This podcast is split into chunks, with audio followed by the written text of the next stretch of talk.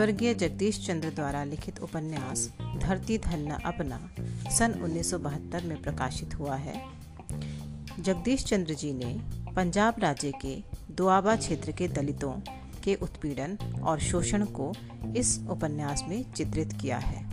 इसके साथ ही उन्होंने भारतीय जाति व्यवस्था, हिंदू धर्म व्यवस्था, जन्म और कर्म सिद्धांत के आधारभूत तथ्यों को इस उपन्यास में उजागर किया है।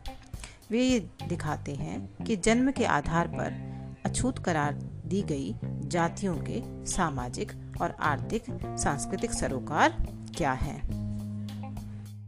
उपन्यास का आरंभ काली के 6 साल बाद कानपुर से अपने गांव घोड़ेवाहा लौटने से होता है। गांव में उसकी चाची, जो कि उसकी एकमात्र संबंधी है, रहती थी। उसके माता पिता का देहांत बचपन में ही हो गया था। चाचा चाची ने ही उसे पाल पोस कर बड़ा किया था।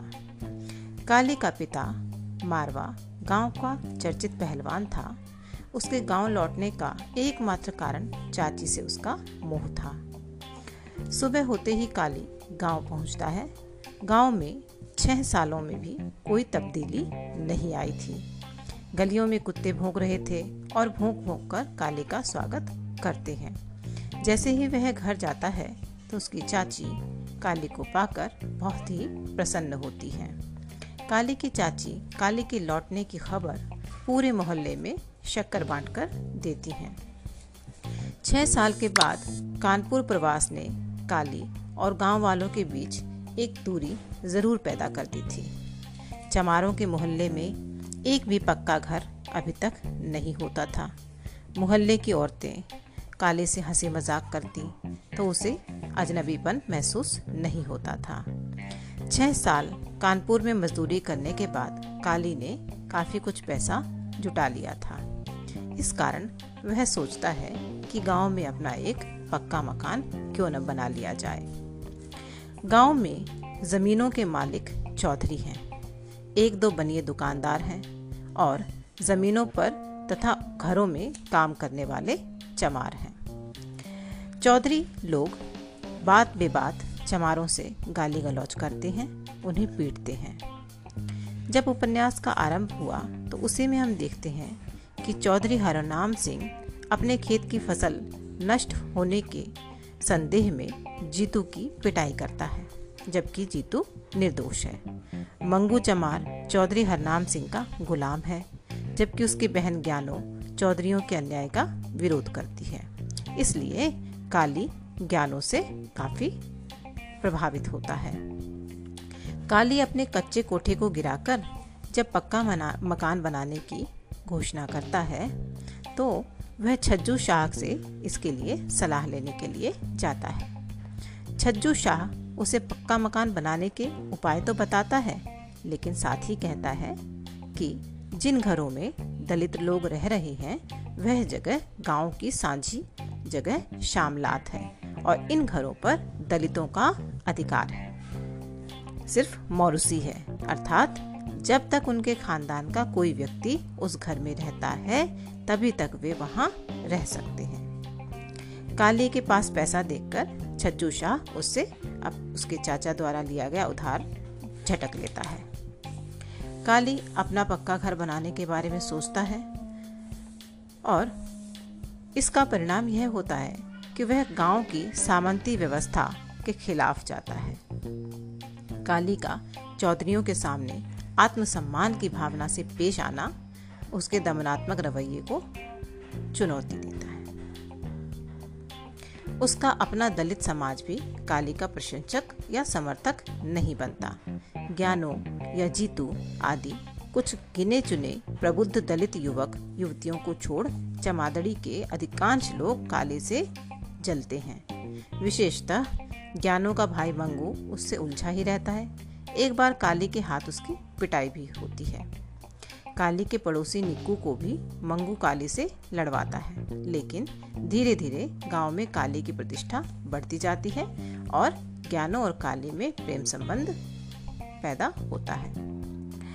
काली हालांकि चमादड़ी में पक्का मकान बनवाकर समाज में अपनी प्रतिष्ठा करवाना चाहता है, लेकिन वह जिस किसी से भी मिलता है, मिस्त्री या छज्जू शाह, सब उसके साथ चमार कहकर छुआछूत का व्यवहार करते हैं और यह उसे बहुत ही बुरा लगता है।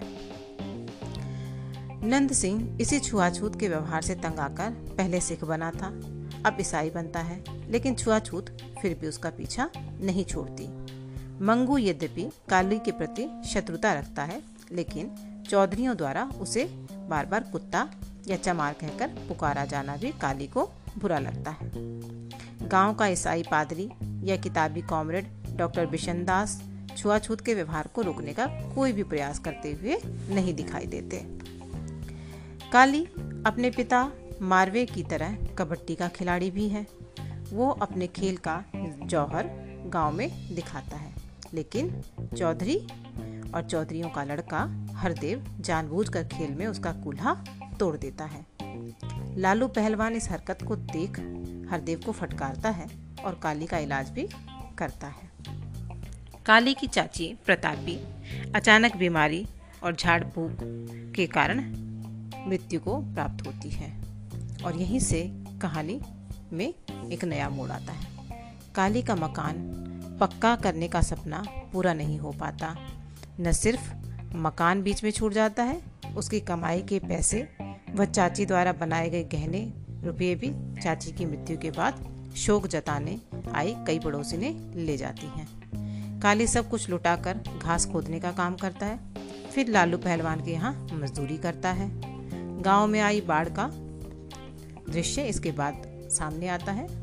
प्राकृतिक आपदा का सामना चौधरी और चमार मिलकर करते हैं, लेकिन चौधरियों के खेतों को बचाने के लिए दलित बेगार नहीं करना चाहते। 3 दिन के बाद भी दिहाड़ी न मिलने पर चौधरी और चमार के बीच में संघर्ष शुरू होता है। चमारों का सामाजिक बहिष्कार किया जाता है और वे भी काम से हड़ताल कर देते हैं। पादरी उनकी मदद करना चाहता है, लेकिन शर्त भी रखता है कि उन्हें उसके लिए यीशु की शरण में आ जाना चाहिए। यानी हर जगह किसी न किसी रूप में अपना फायदा उठाने की कोशिश की जाती है। डॉक्टर बिशन दास व कामरेड टहल सिंह जैसे हवाई कामरेड दलितों की सहायता न करके उन्हें भाषण के माध्यम से प्रभावित करने की कोशिश करते हैं। 15 दिन तक बच्चों को भूख से बिलबिलाते देखकर चमार जो हैं वो अपना जो हौसला है वो खो देते हैं और आखिरकार चौधरियों की शर्त मानने के लिए विवश हो जाते हैं। दोनों ही पक्ष संघर्ष को व्यर्थ समझ आधे दिन की दिहाड़ी पर समझौता कर लेते हैं। अंत में ज्ञानो और काली के प्रेम का अंत त्रासद होता है। ज्ञानो गर्भवती हो जाती है। काली के साथ उसकी शादी समाज को स्वीकार नहीं होती। उसके प्रेम संबंध को पूरा गांव दुश्मन की तरह देखता है। काली की प्रतिष्ठा भी समाप्त हो जाती है। लालू पहलवान उसे नौकरी से निकाल देता है। पड़ोस के कस्बे में वह मजदूरी करने लगता है और ज्ञानों को लेकर भाग जाना चाहता है, लेकिन ज्ञानों को उसकी माँ व भाई जहर देकर मार डालते हैं और काली गाँव से भाग जाता है। काली के गाँव लौटने से थोड़े सुखद रूप में उपन्यास शुरू हुआ, लेकिन वो गांव से जब वापस भाग जाता है तो उपन्यास का अंत त्रासद होता है। इस प्रकार इस उपन्यास में यह स्पष्ट होता है कि जिस धरती पर दलित रह रहे हैं वह धरती रूपी धन भी उनका अपना नहीं है, यानी उन्हें रहने का अधिकार भी नहीं है।